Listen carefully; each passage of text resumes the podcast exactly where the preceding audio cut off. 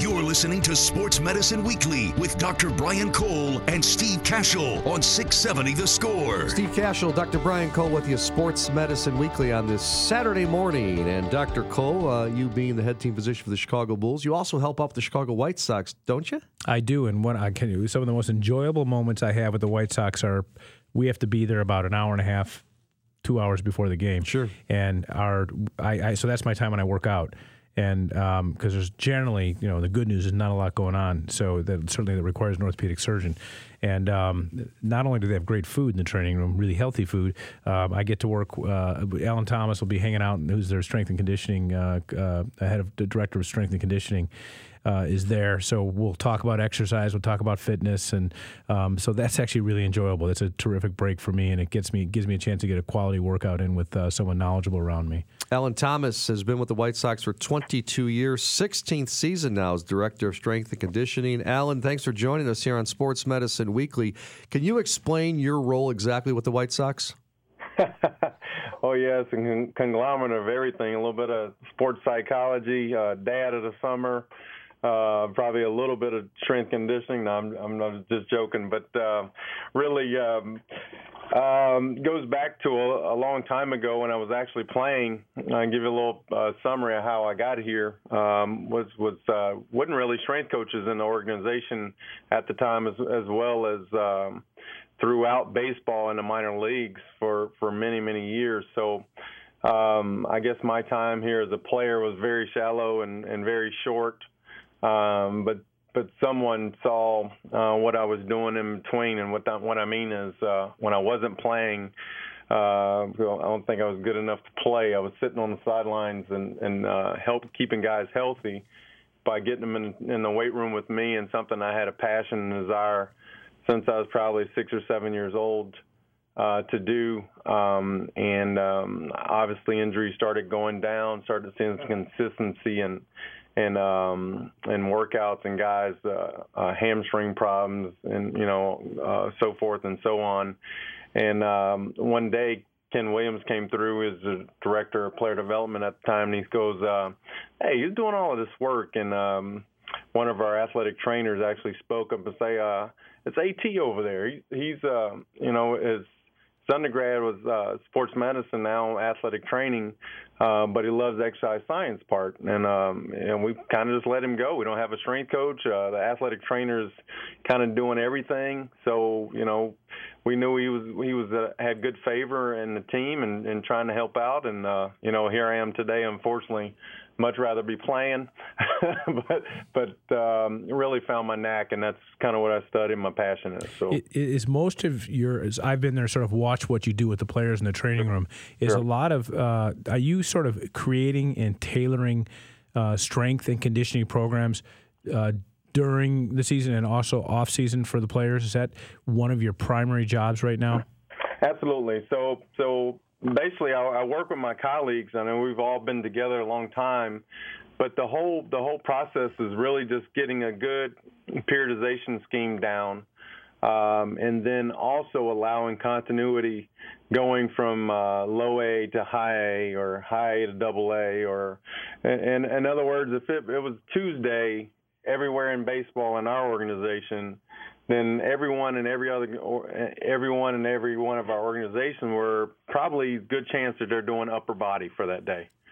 So and then as you said, as far as tailoring it, it was we tailor it um, based on needs and, and movement patterns that are are uh, emulated through a game. So that's kind of what my eye and my knack is. It has to be training with purpose, not just to be training and also uh, a good periodization scheme, which means taking uh, our athletes through the phases, knowing when dog days are and when to back off and when to push and, and you know when to step, pump the brakes or, or, or step on the pedal for a gas to go. So those are the things you learn through the years, but uh, we've liked to think we've mastered, but you know that's not the case. Always learning, and um, that's just kind of what I do.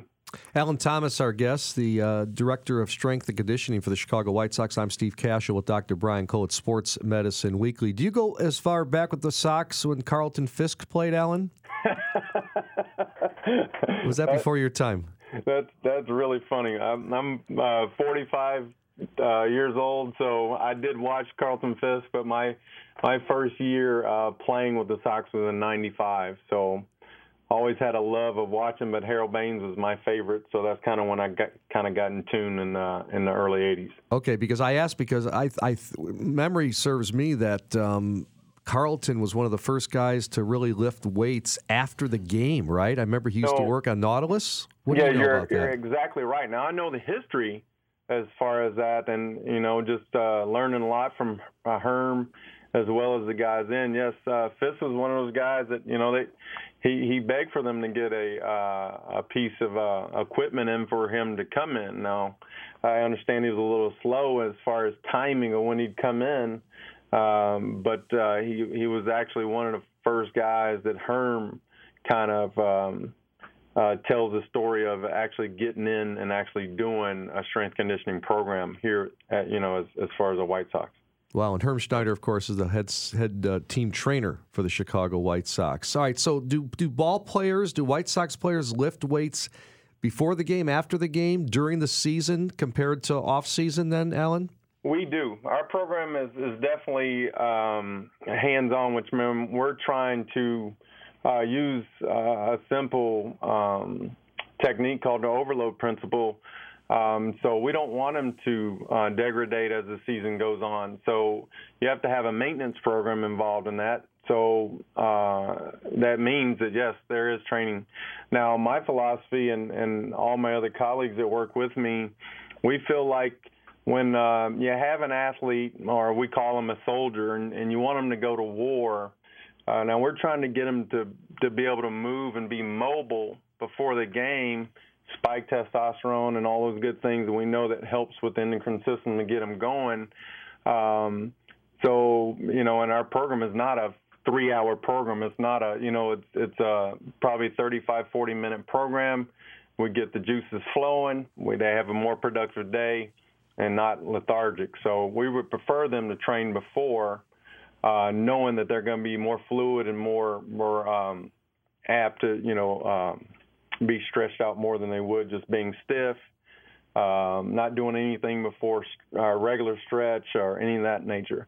Look, you know, I have a question. I recently uh, took, you know, I've been involved with the White Sox peripherally for a long time. Sure. But uh, had recently took over as uh, the head, head team physician for the Chicago Dogs. You heard of the Chicago Dogs? Oh yeah, it's Yeah. an awesome, awesome place. Yes. Yeah, it's a beautiful stadium. Yeah. And a lot of these guys have been in the MLB. They played, you know, three to five years, and there's some there is some real talent there. Oh, yeah. But I, I, the thing that's always struck me about baseball players, and I just really curious, and I, we've never had this conversation. We, you and I've had a chance to talk a lot. I always love sitting down with you when I'm there. Um, and downing a few protein bars. Um, uh, there's the, the variability in body habitus or physique Sure. is so extraordinary.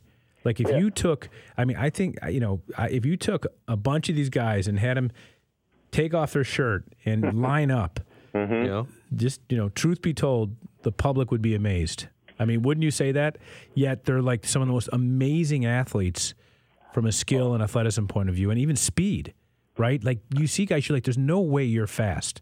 Yes. And it's it, that that's the thing that has always blown me away. That's been so counterintuitive. No, no, I, I think that is a very, very uh, good point because we're just talking about today about the unpredictability that the game of baseball um, uh, has. I mean, you, you look at a kid or, or a young man by the name of Altuve, who's 5'7", 169 pounds, but he's averaging 25 to 30 homers a year, and you take a Avisail Garcia who's 6'5", 255 shredded, and he's averaging 16 the 17 homers a year and, and you go what the heck i mean right. how is that right. possible Right. Um, so and and i think that that's what people are trying to understand and dig and find and try this sport is one thing that i don't think it's ever going to be figured out Yeah, I, I agree. I agree. All right, final question. Allen Thomas, strength conditioning coach of the White Sox. Give us something for the uh, Little League uh, parents out there. I've got two boys in travel baseball, 14 and 11.